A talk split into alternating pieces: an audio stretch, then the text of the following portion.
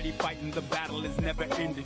Been here day one, hated from the beginning in this land of criminals that gave rise to Trump. Anti-Mexican rhetoric from the jump. Mass shooting in these stands where Putin is shake hands. Puerto Rican death toll, pollution, the Muslim ban, same plan. Nazi supporters, Fox News segments. Paychecks to Trump threats and debt nonetheless. Obsessed. We're killing black and brown people since the Central Park Five out to murder black lives. Ties overseas, handshakes with enemies. Environment to privatize industry. Scamming young people, middle-aged elderly. In misery like students at that university. Reality TV is controlling the system. Murderous capitalism, the nation's a business. It was clear back then and it's clear right now. It all comes together when you break things down. It was clear back then and it's clear right now. It all comes together when you break things down. Long time, yes it's been a long time. Long time, yes it's been a long time. Long time, yes it's been a long time. Long time, yes it's been a long time. Time to get together, set the movement in motion. Hate it's been there for years, now it's out in the open. More people woken from the words that are spoken, hoping that we could take back all the land that was stolen by rolling and teaching the public self-knowledge and defense. To run the government occupy House and Senate. Next step for president, throwing out the justices. Never trusted them, so we bring the buckets in, busting in, voted running for office staging protests. Write an essay, album, book, we stay focused. Wrote this to combat the violence and the hate. To situate and educate when they incriminate. Black, Mexican, and Muslim played as scapegoats. I observe the landscape, watching take notes. Stand here today, tonight, tomorrow together to take out the old and bring in a new era. It was clear back then and it's clear right now. It all comes together when you break things down. It was clear back then and it's clear right now. It all comes together when you break things down. Long time, yes it's been a long time. Long time, yes it's been a long time. Long time, yes it's been a long time. Long time, yes it's been a long time.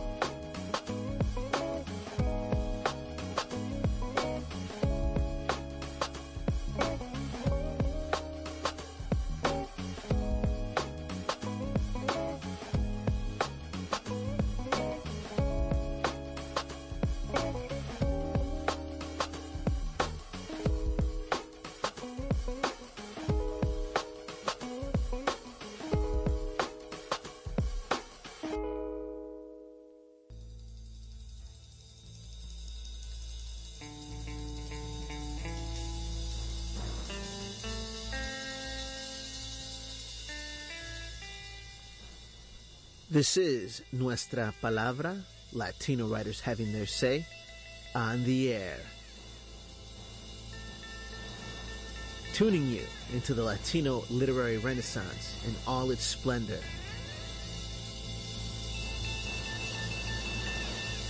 Interviews, teatro, rap, fiction, poetry, memorias, composer spotlights, and more.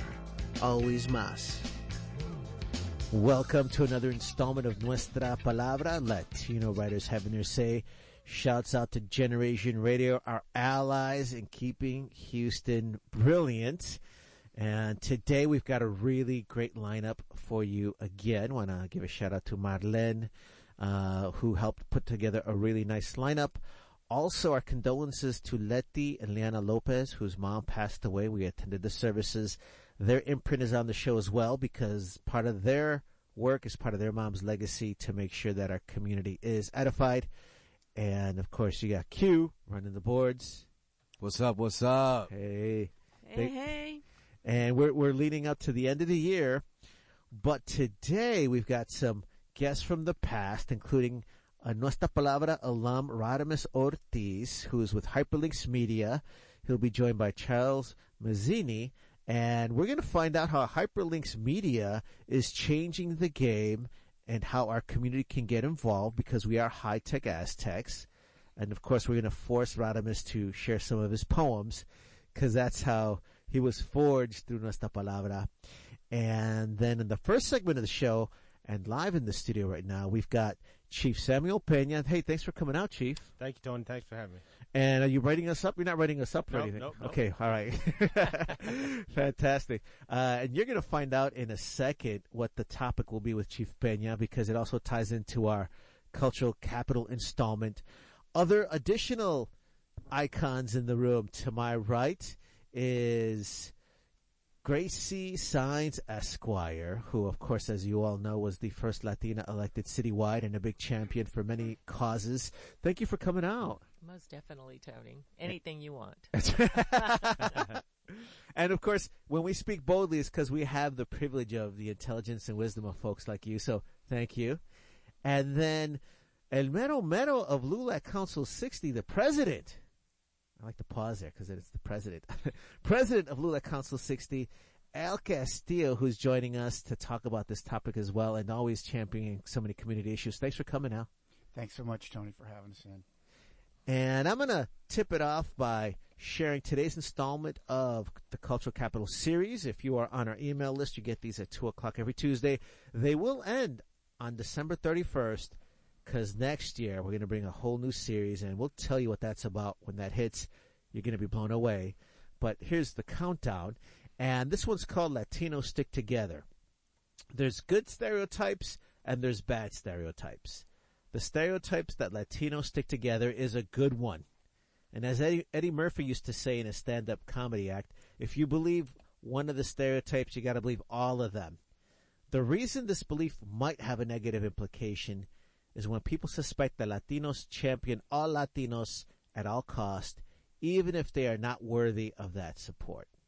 This plays into another stereotype that says we are intellectually inferior. I also believe mediocrity is dangerous. If that it's an ill that needs to be cured, the sooner the better. That brings me to the subject of today's broadcast of Nuestra Palabra, Latino writers having their say on the air.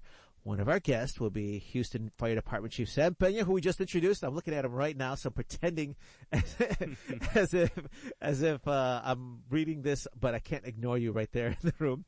Uh, of course, we had emailed this out to folks and, and put it on our website. Um, we're bringing him on because Latinos stick together. That's what's up.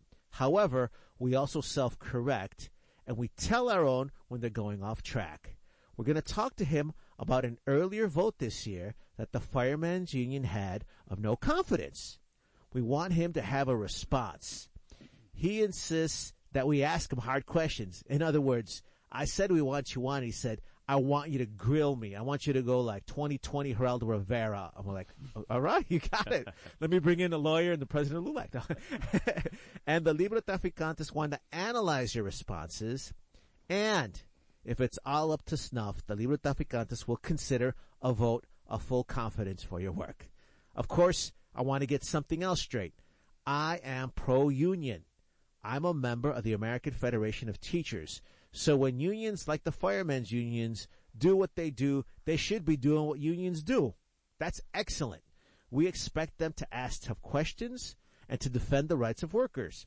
However, we also expect that to become a dialogue. And we expect Latino leaders to have a chance to fairly respond and to make their case. That's what we're about also. It all goes together.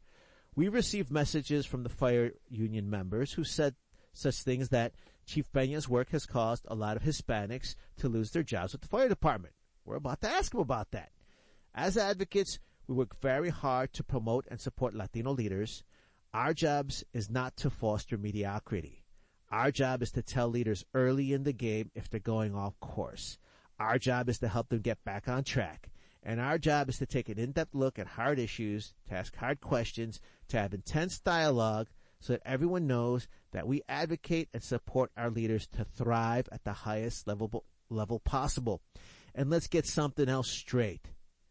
When we stand by someone, it's because they're true to themselves, the community, and their position. We'll be joined on air by Al Castillo, the president of LULAC Council 60, and Gracie Saenz Esquire, the first Latino elected to citywide office in Houston. And we might take calls. We might listen to you on Twitter. We might take some of your Facebook questions as well. If, if we have time or energy, please don't get upset if we don't. And then we want to remind you, Nuestra Palabra, Latino Writers Having Their Say is here to defend, present, and advocate for the art and well-being of our community. So we'll also post this up on our our uh, Facebook page afterwards. You can go to Nuestra Palabra on demand. Maybe you will be our 18th listen, but of course we love that you're supporting us live. So, ha- having said all that, that's a little intense. Let me check in with Q. So Q, uh, you hear where we're coming from, right? You've heard people say that that Latinos stick together, right? Yes. And, and to me, from the outside world, that's what I want people to see. Now, what people may not believe, though, is that we do a lot of vetting internally and personally. And uh, I, I guess we'll start with the chief. Let me ask this: Why was it important for you, though, to make it clear to to us that you wanted to take all questions unmitigated and uh, you know without any pelos en la lengua, as we say? Tony, first of all, I, I want to say thanks for having me. Thanks for uh, the hospitality, and and it's a little uh, unnerving. You brought the heavy hitters here. You brought uh, Al Castillo and Miss Gracie Saenz. Uh, but uh, look, I'm honored to be here, and the reason that uh, that I agreed to be here and and take on the questions uh, unscripted is because really I have um, there's nothing to hide and I'm I'm very proud uh, to stand on, on the record and the work that we've been able to do in these last three and a half years since uh, since uh, Mayor Turner hired me uh, as, to head the Houston Fire Department. Um, I believe we've been doing a lot of positive work uh, in the right direction, and uh, you know there's a lot of um, there's a lot of chatter out there that's that's inaccurate. Look, I've never been afraid to be judged and to be held accountable as long as that judgment is based on on facts and it's fair. And I think we're in this era where we should be at the table at that at that spot to say let's keep it fair. Versus once it's a crisis point, versus right. once there's no going back. That's when thing things are a lot harder to deal with. Correct. So so I appreciate you being that open. I also want to say, and, and we're about to uh, just check in with our with our colleagues here too. I also want to add something as well. Is I first met you not as a political, not you asking us for anything, not us asking for anything. I met you in the community. So I've always respected that about you. Mm-hmm. Is that I've met you in places that uh, I didn't expect to see you. I didn't expect to see any other officials there, right. and you've been there in out, time in, time out, speaking to everybody. So first of all, before we proceed, I want to commend you for that, and, right. and that's why that's why I think a lot of people hold you in high regard. Well, you know what, and and uh, we just uh, we just celebrated Hispanic uh, Heritage Month, right? And and I think it's important for uh, for leaders to be out in their community. Um, you know, it's it's uh, it's important for for kids who look like us to see people in certain positions, um, and because I came from those same mm. neighborhoods, you know, um, and and it just takes one person to show some interest in in in our kids, and you know we can change the trajectory of, of, of kids' future, and and uh, so I think it's it is important for us to one do the right thing, two be present, and and be out there uh, encouraging everybody in in our community, especially um, you know our people of our heritage, and, and mm-hmm. change some lives on a daily Absolutely. basis. And, and then we'll start off with uh, President uh, of LULAC Council 60, uh, Al Castillo. So, so Al, I, I think uh, we had chatted about possibly doing this. We we thought about maybe doing it uh, at a live event, uh, but you know, t- time has been moving. Holidays are coming up. It's like, well, let's get to this now. um, why, why, would you get involved in these issues? And, there, and tell us a little bit about what LULAC 60 does as well. Well, I'm glad to get involved with these issues because I've known Sam for a little while now. And again, I met him in the community just like you did. And the first things that I asked him, because I've been in unions for 40 years, I've, I've been in five different unions. So I know a little bit about uh, uh, arbitration and negotiating and, you know, those types of uh, processes in the union uh, daily life. And the first thing I asked uh, Chief Pena was the hard questions. We were at dinner and I asked him about his relationship with the firefighters union. Of course, that that started a big old table wide uh, conversation, but we did we did get get down to it, and and he's here to take care of business, not to to cause any uh, disruption or controversy. Sure. He came in. First thing he got met was by Mr. Harvey, and that was like a, yeah, yeah, yeah, that was a Cat Four hurricane. So he's he's trying to he's trying to make things happen and he goes, Well, where are my boats? Well, we don't have any boats. Where's my equipment? Well, we don't have those either. He did. He's instrumental in bringing yeah. all all that equipment that that uh, helps in uh, hurricane rescue and recovery uh, on his own and on his watch. So, I mean, the hard questions have already been asked, and he's answered them. And I have full confidence in uh, Chief Pena. That's fantastic. That's fantastic. Thank you. Thank you for your insights. Uh, Gra- Gracie, what are your thoughts? And especially because you bring such an insight into every all, all levels of government. You've got such a, a long history with the community. What are your thoughts about uh, not just this situation, but kind of where our community is in terms of of dealing with things on this scale? Well, you, you know, we have to remember that this issue about the firefighter situation wasn't overnight, you know, and several administrations have tried to deal with it. Great point. And this particular administration has tried to tackle it fairly and squarely. And uh, I think uh, Chief Peña has been very instrumental in trying to resolve uh, this very difficult scenario uh, and the reality of a budget. Um, having been on city council, uh, I, I know uh, how difficult it is to try to project exactly how, how much your revenues are going to be and how much you're going to have available for all your different departments. And um, and then you know what people have to understand is salaries for our two most important departments, for the police department and the fire department, take up close to eighty percent. I'm trying to remember is that sixty percent um, of the of the overall budget, and then you know you got all the other departments, you know the public works and the solid waste and the libraries and the health department, and don't forget the parks and don't forget, you know, um, the municipal courts, and and you know it goes on and on, and and people have got to realize uh, our tax dollars are being watched, and um, we want to be uh, effective uh, and have effective leadership in place. Individuals that know what they're doing, uh, and um, you know, I think Chief Peña brought with him an enormous amount of experience and knowledge about operations uh, of this type of department, and I'm very proud of what he has been able to accomplish and do in light of and in spite of the difficulty of, uh, of maintaining that budget. Uh, having been on city council in the past, um, this is not easy. And again, um, it's a scenario that just did not develop overnight. It has been an issue that has been plaguing the city for many years now. What's the cliche? Kicking the can down the lane. Exactly. you cut the can, mano. exactly. Para eso estamos. No, um, look, Tony, I um, I uh, I was hired about uh, almost three years ago. It'll be three years at the end of uh, December, and uh, even before I, I came here, um, I reached out to, to the association because look, we, we on ninety percent of the things we're on the same page. I'm a strong union uh, uh, advocate. Matter of fact, when I was a appointed fire chief in the city of El Paso, um, I maintained paying my union dues, even though I wasn't represented as the fire chief for, for the union, because I believe in in what they do.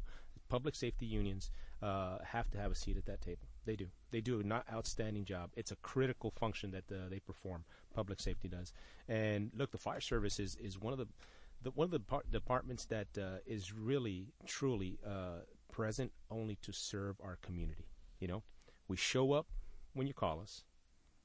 Hardly any paperwork, right? We take care of business, and a lot of times, most of the time, we we make a, a positive impact, an immediate positive impact on, on people's lives. Um, so we do need to take care of our, our firefighters, and the unions do an excellent job of of, of covering for, for not covering. I'm sorry, that's the wrong word, but uh, advocating for their members. And so I truly believe in in, in what they do. Matter of fact, uh, even before I arrived here in Houston, I reached out to the union president, and uh, I said, "Look, I want to start a a labor management alliance. We're one of the few, if the if only the, the largest departments in the nation that has that alliance between labor and management. It's a written document where we outline the guiding principles that we're going to uh, use to manage the organization. Wow. You know, That's and smart. so no, it is, and and and I've tried to live even through all this political noise and stuff. Uh, we've tried to live up to to those tenets that we've outlined because it is important. Look, it's not about me. Um, it's about the, the service that we provide to this community. And that's what we have to stay focused on. How we get there is it takes a conversation and it does take relationships. And, and, uh, in that, I've, I've been, uh, you know, even again, with all the noise and all the attacks and stuff, I've maintained, I've tried to maintain a, uh, a steady hand and, and a steady approach, right? A professional approach to, to tackling the issues that are, that need to be addressed. And, and so I'm, we're going to stay focused on that, um, because again, it's about the service that we provide to this community. You know, I um, I'm not uh, paid to be optimistic or pessimistic. Like like I've uh, mentioned to Mayor Turner, I said, look, you hired me, you know, I'm to maintain the third largest municipal fire department in the country, and my job is to ensure that when somebody calls 911, that there's no doubt about what's going to happen. Right? They want somebody there. They want somebody there quickly, well trained, and well equipped to handle the situation, and that's what the focus is. And, and actually, there's there's like two parts to this. One, we just kind of articulated a very complicated tightrope you walk, but you got to save lives on a daily basis. So it's kind of like theory is awesome, but Right. at some point somebody's got to go and and work at a very high level. That's one thing. Secondly, we're also on election time. I do want to remind our listeners: yes, we are a, a, a nonprofit radio station. We're not going to endorse anyone. Are you running for office? I am not running. You're not running, so we can do this. Okay, so it's fair to do this.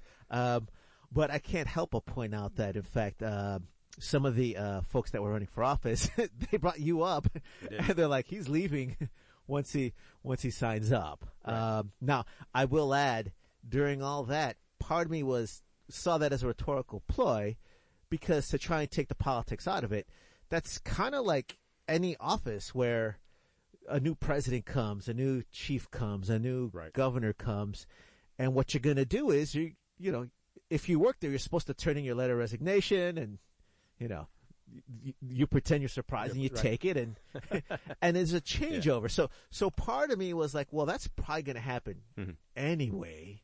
It's being turned into kind of a, a, a political tactic, um, and, and then we'll get to the hard concrete issues.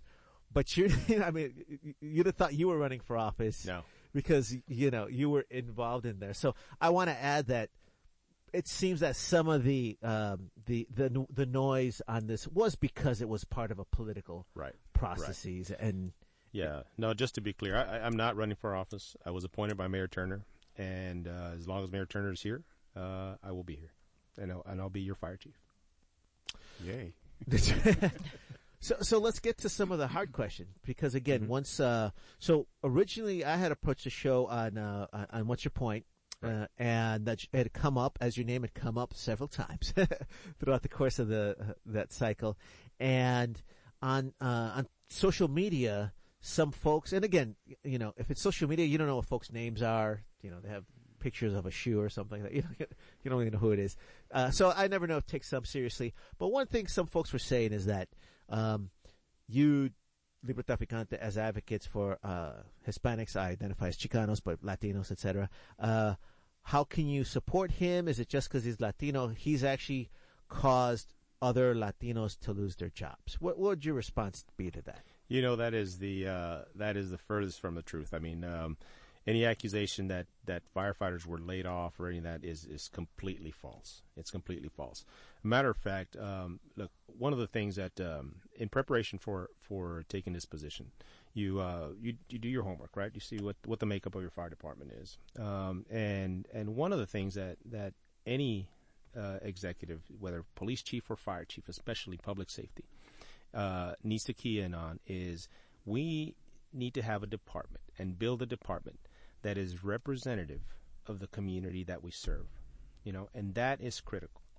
Um, and in here in Houston, um, you know, we're over forty percent Hispanic We're about 45. about 45 um, and then you know a, a uh, another percentage of, of, of African American and, and other minorities and what I found is that the fire department um, here in Houston wasn't didn't have that same makeup right demographically um, now we have to look at what what is it that we could do to ensure that that we are attracting right increasing the pool of qualified applicants where we can be more selective in in getting the best of the best and ensuring that we have the opportunity to to recruit uh, the the demographics right that are going to be uh, representative of, of those communities.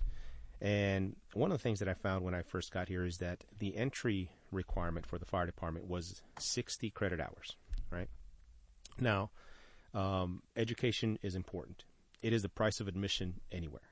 And if we look at other department heads and deputy directors for the city uh, departments, the requirements for police and fire are going to be no different, right? So education is, is critical. And so the only difference was that that uh, the entry level was 60 credit hours, but then there was no other requirements as you move up the ranks for any additional education. And I put myself in that in the position, right, saying, if 25 years ago, right, when I got out of the Air Force, if 25 years ago I had to have 60 credit hours to get into a department, I don't think I would have been here. Mm-hmm. Because although I was going to school, I had some schooling. Um, I also had a family.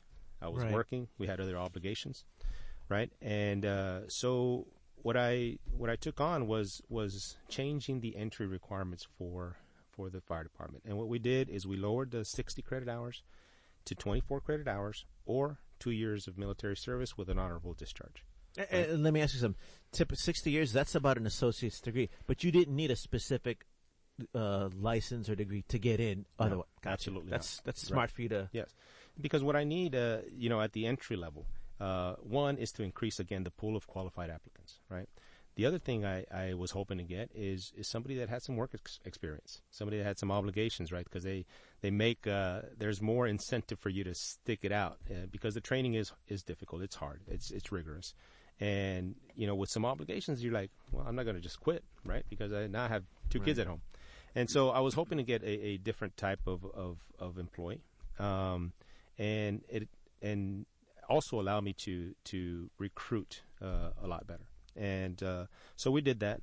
This we just hired a class of of uh, over 70. I think it's over 82 uh, um, cadets, and over 30 percent of those were, were Hispanic Wow.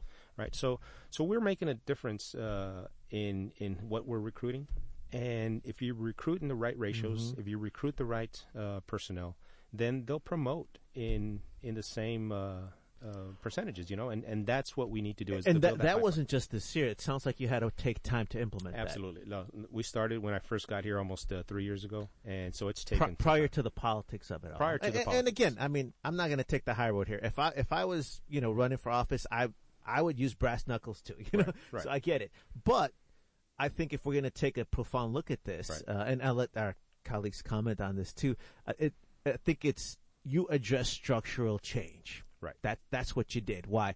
Because you saw that the rules were not fair to our community. At the same time, you respected the rules enough to say, you know what, uh, education is important.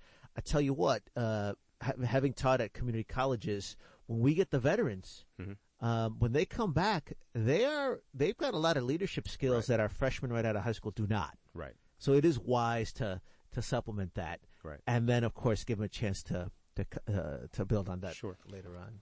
Chief, I was out in the, uh, uh, working the polls um, earlier, and um, uh, there was a, a firefighter that was said, uh, and, and um, maybe you can correct this, uh, that somehow or another there were all these uh, cadets that were not going to be hired Mhm.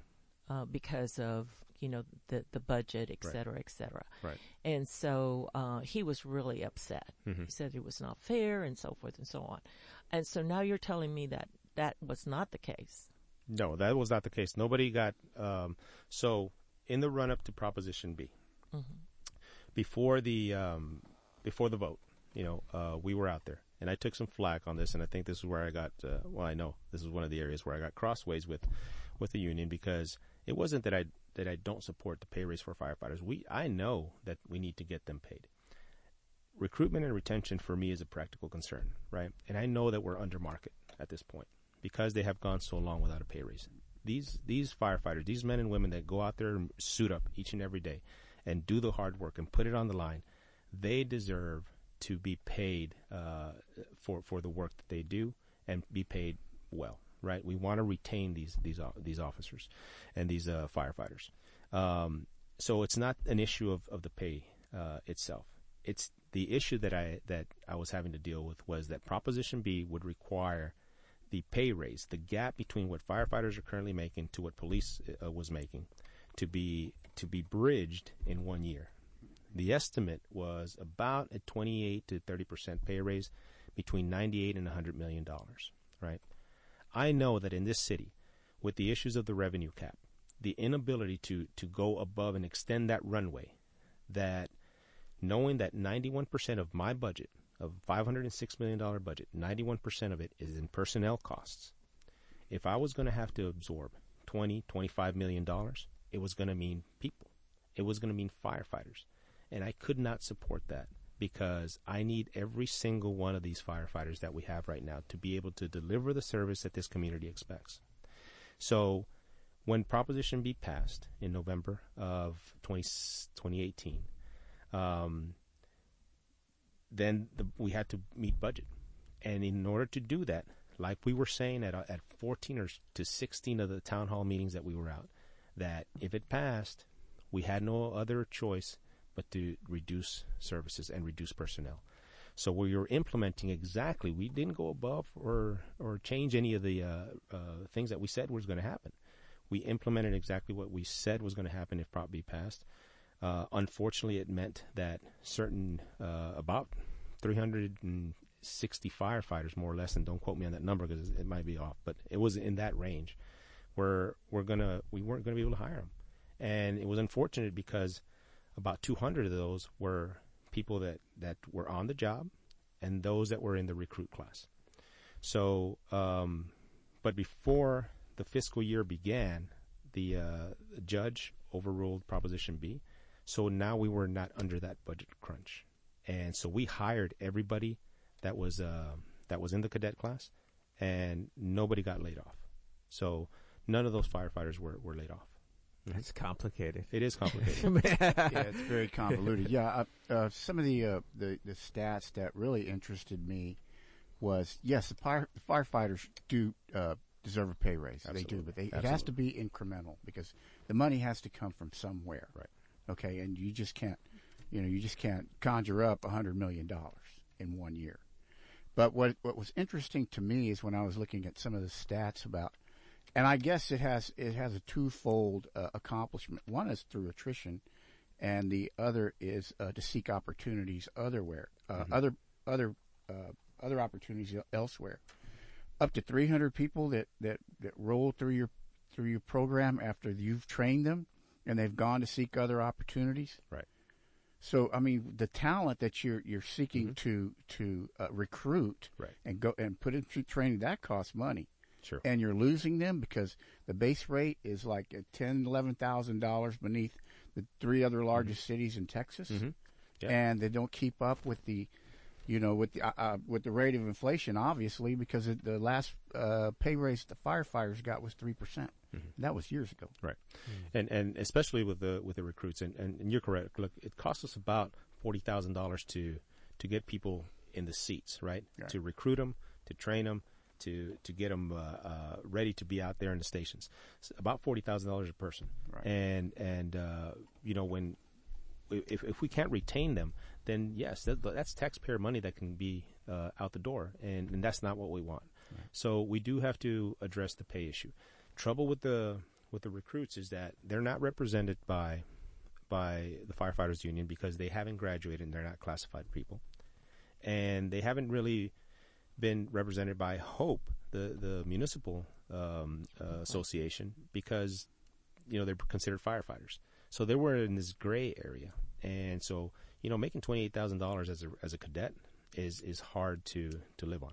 So that's one of the areas that we're we're uh, we'll be addressing, and that is something that that um, I believe, you know, um, that we can do uh, independent of the contract with the firefighters because it's just we're just talking about this one group, the cadets, and and so so we've been I've been working with legal and human resources to to see what is what's the avenue that we can take to to address that issue that group because again it makes it uh, difficult to recruit at twenty eight thousand dollars so Well, I was just wondering what type of contingency that uh, the fire department has to to try to steer away from you know losing your people to attrition.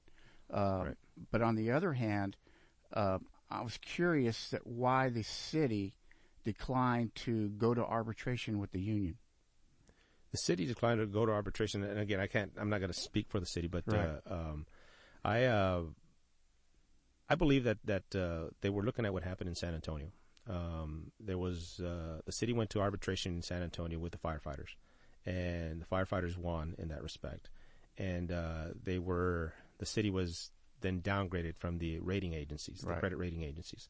So I think it was uh, s- fear that that that could occur. Um, but again, that's just that's just my uh, my take on it. I I would have to, you know, defer that to to the city administration. as Sure, I know that's a hard question, Mhm. but it is a hard question It because is. Uh, once you reach impasse, well, then the next part of the process is arbitration. uh, mediation or arbitration. And we did go to mediation. We we um, you know we weren't able to reach an agreement with the firefighters, but um, you know there's been a series of I think five different times that we've gone to mediation, Right. and and we haven't been able to reach an agreement. And uh, look, in the end, we have to get this fixed.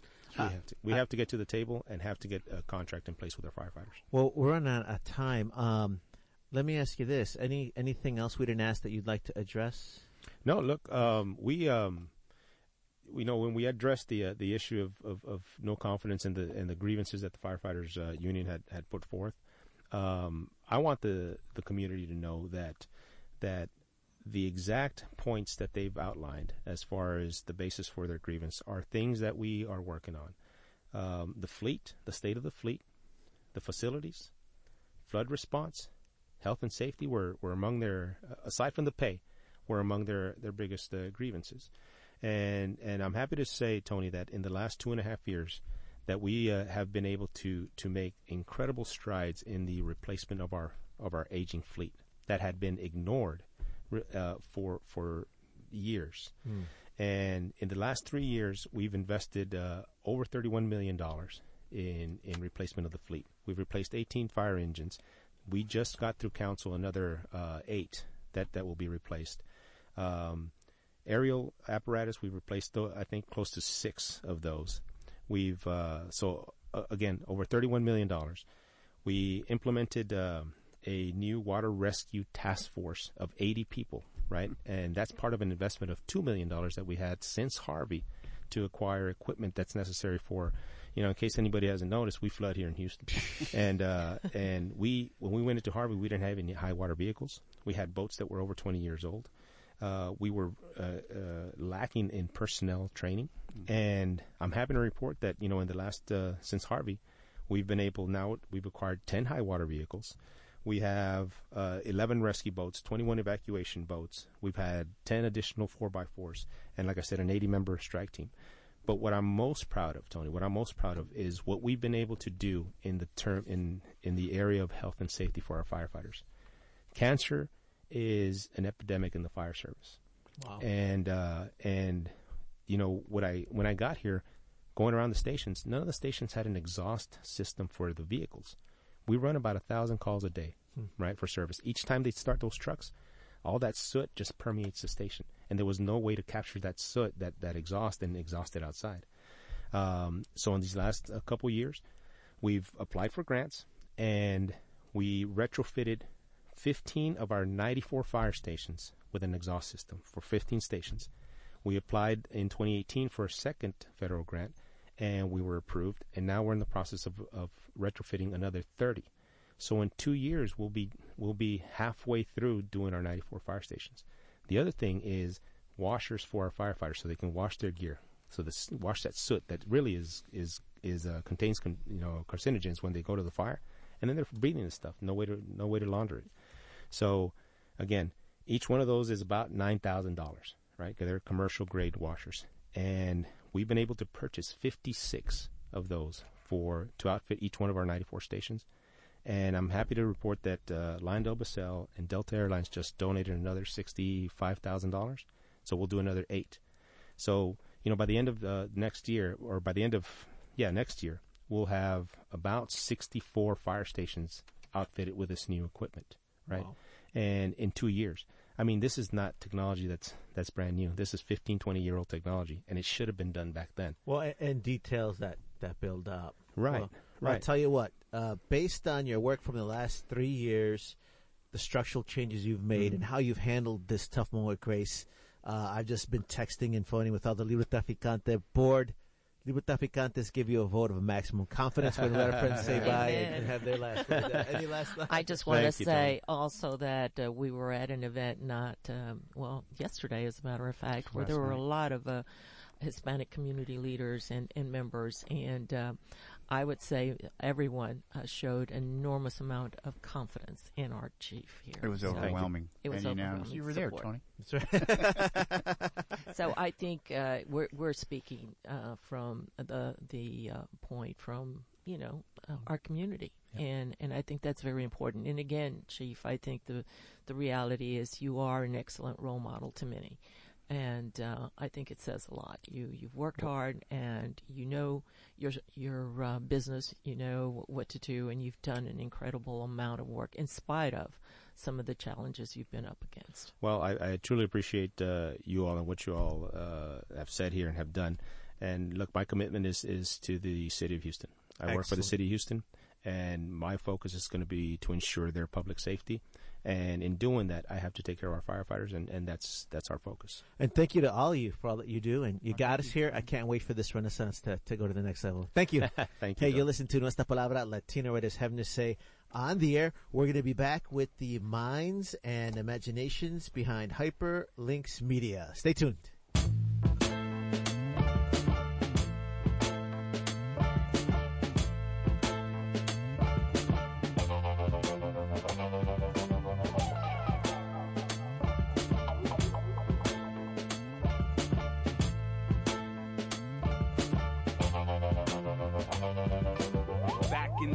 Cuando era un niño, someone in the crowd might have looked at me fail. With an evil eye, abuela called it ojo. Reached in the fridge and took out a huevo. Sign of the cross with the egg as a remedy. Rub it on my body to remove the bad energy. Pray out loud so we can all hear it. Egg underneath the bed to absorb the evil spirits. The wind blew, the house shook. I lay back with candles, the rosary, and the sage plant. Sana sana Vicks vapor rub on my chest. Fell asleep and woke up in a puddle of sweat. Felt better after shaking the omen. Zoning, floated on the earth that I'm roaming. In the Americas, some call it folklore. Well, I broke the egg, now I'm free from all. Sana, sana, enterito, me entregué,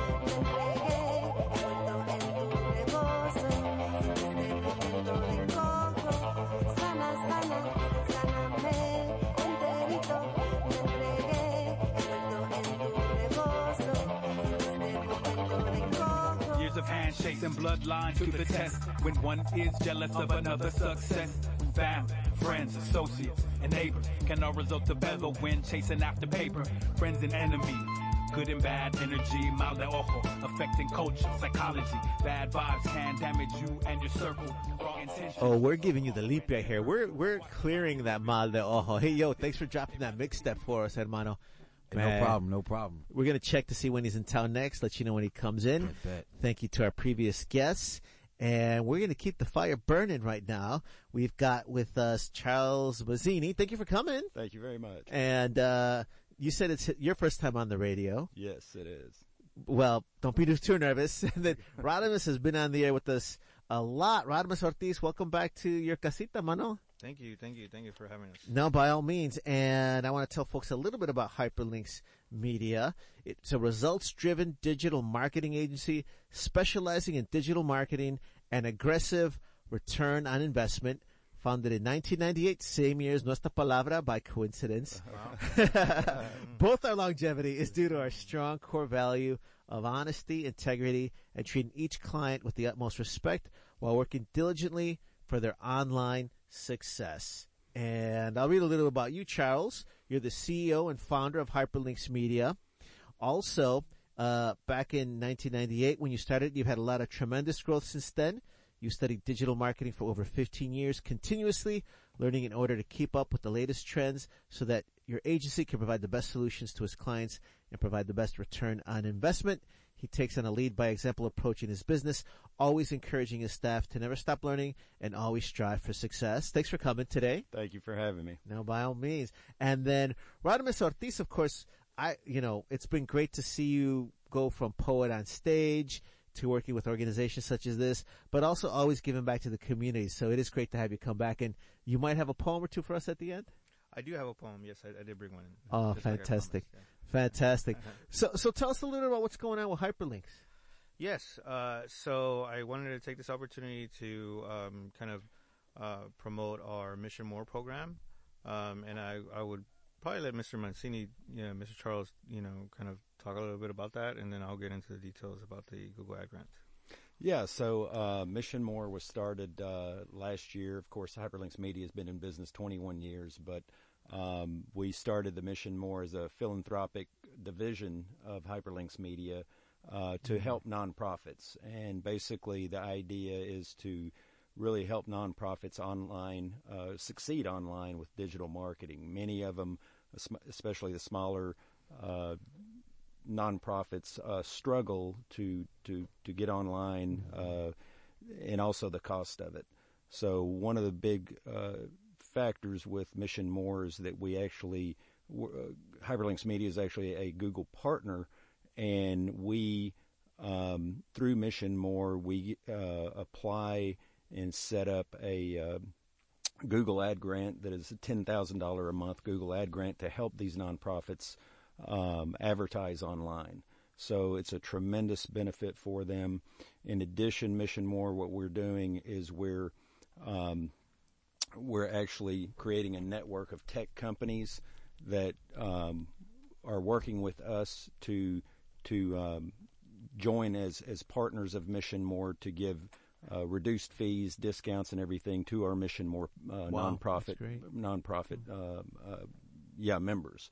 Uh, so we really we we want to really do everything we can for the nonprofit organizations, uh, for them to, to have the ability to, to get online, uh, do digital marketing, really take advantage of it. No, and that's great too because I mean, uh, I think especially what happens is that with an online presence, you can overcome the the uh, lack of funding for infrastructure, for buildings, for specialized staff. So that is huge, and especially with those Google Absolutely. grants, ten ten thousand a month. That's one hundred twenty thousand dollars a year. One hundred twenty thousand dollars a year, and basically we we manage that for them. Um, so for anything as fundraisers, you know, volunteer drives, events, anything, we create all the ads, ad copies, everything for on Wow. Google when people are searching for you know for those uh, type of, of you know those type of events and things. like That's that. huge. So, so what what made you want to create the the more uh, the Mission More program? Because Well, you didn't have to do that. Obviously, N- no, I- I- yeah, you're you're right, you're right, and you know, I, I'm I'm always, uh, you know, I always feel like there's a purpose to our business, whether you know it's it's for profit, not for profit. There's obviously a purpose to everything we do, um, and you know, last year Rodimus came on board, um, and he actually. Um, came to us with a the the Google Ad Grant information, and came to me and said, "Hey Charles, what do you think about you know offering this to to nonprofits and really setting up something?"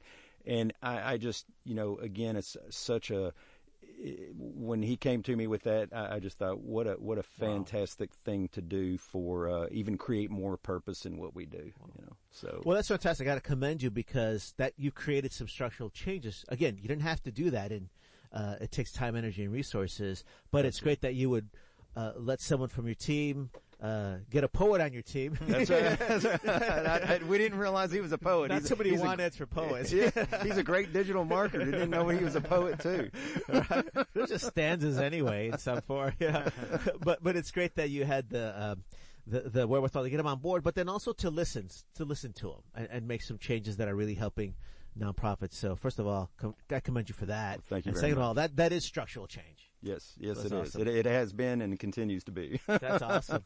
That's fantastic. So tell us more about how this works when it hits the ground, when the program hits the ground. So yeah, just a little bit background on uh, what a Google Ad Grant is. Is uh, Google launched this program in 2000. Never heard of them. Who are they? Google launched this program in 2003. It's a global program. So what they do is that they fund nonprofits, and basically in the sense of awarding them a ten thousand dollar a month grant. And uh, so it's it's it's it's ten thousand dollars a month, and the nonprofit can use for free advertising. And you guys have been a recipient of yes. Hello. so we were able to help get Nuestra Palabra uh, ten thousand dollar a month grant, and we're currently using it to promote the radio show, to help drive donations, recruit volunteers, and basically increase awareness of of, of Nuestra Palabra's mission, and try to have a wider impact in the community. And actually, for folks to get a better idea of, of what we're talking about, go to your computers right now or phone on Google, type in Nuestra Palabra, Latino writers having their say. And what comes up is very clean, very attractive, and directs folks to where we want the where we want them to go see and prepare it. But I do want to add, like, there's a lot of work and detail that goes into it, and you do have to know a lot about how that works, and then just even getting the grant too. It's not like, you know, th- th- they're not going to pick like mm-hmm. just anyone. It's there's a lot of formal Yeah. steps to go. Yeah, they definitely have to qualify. Absolutely. So it is kind of like going to the immigration office. So you need an immigration license. You get like the immigration license. the, the, the, the main thing though is, is if there are any nonprofits that are listening and are interested in, in in obtaining the grant, please contact us. But the main thing that Google's gonna be looking for is that you're a 501c3.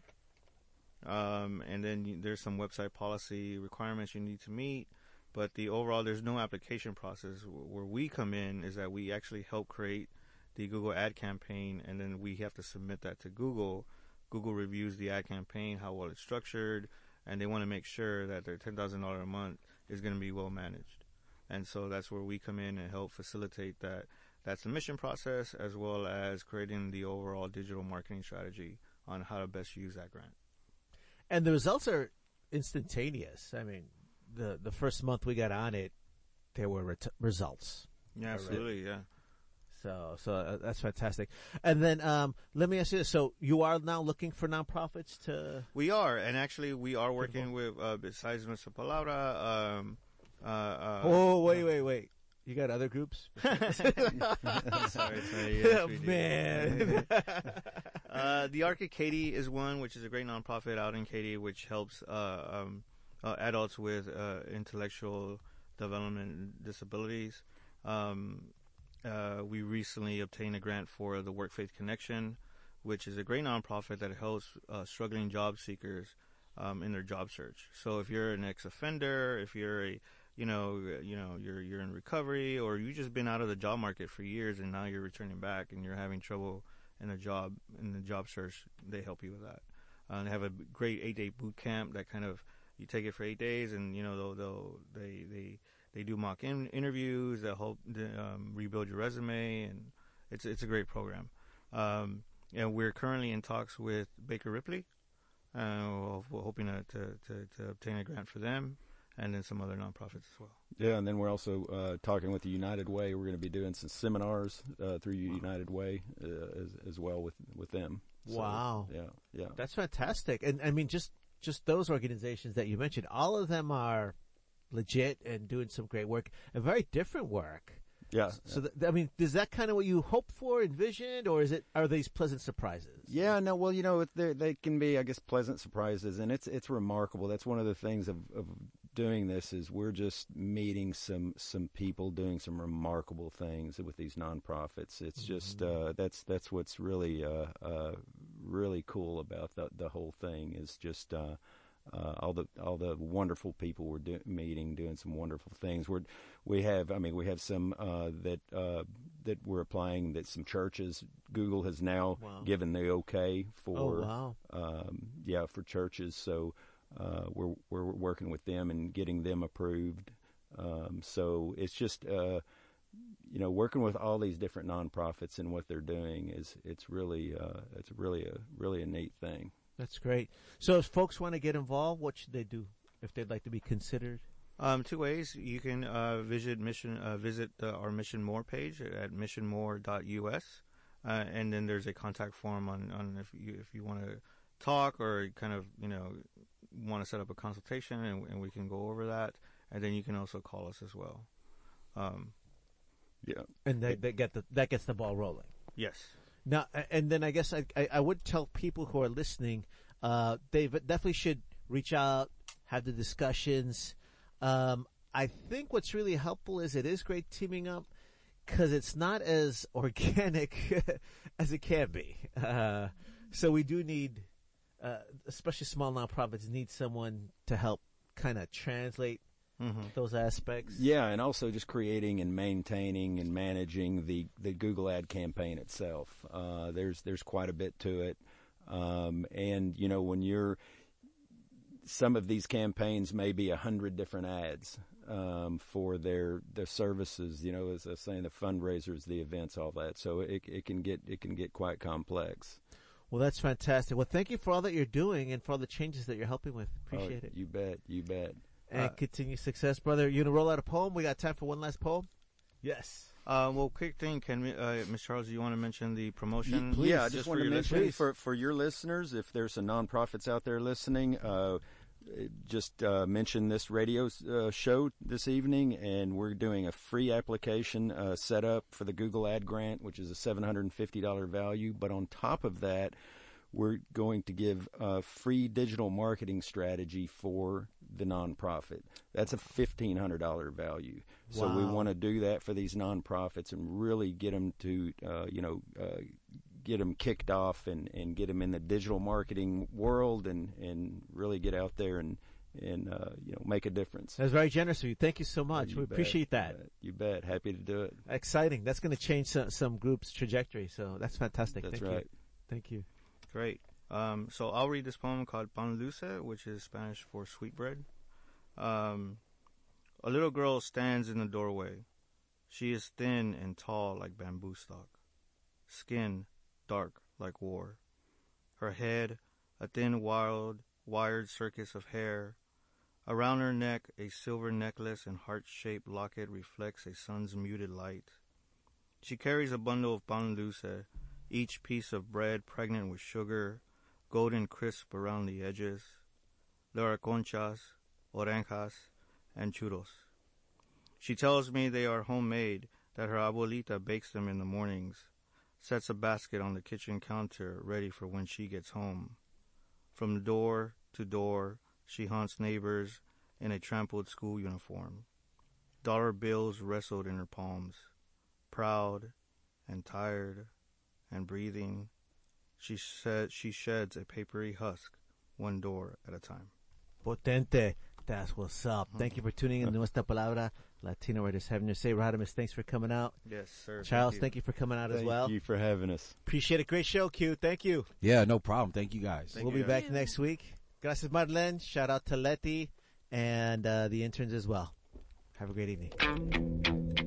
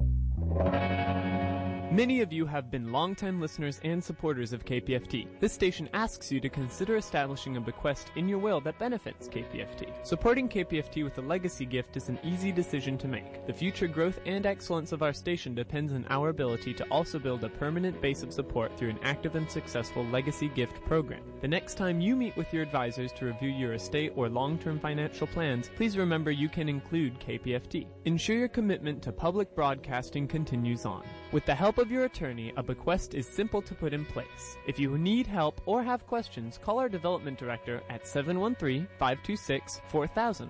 Again, that's 713-526-4000. Please join listeners like you in helping to ensure that the independent voice of KPFT will be preserved for generations to come. Name KPFT as a beneficiary in your will today. This is KPFT Houston.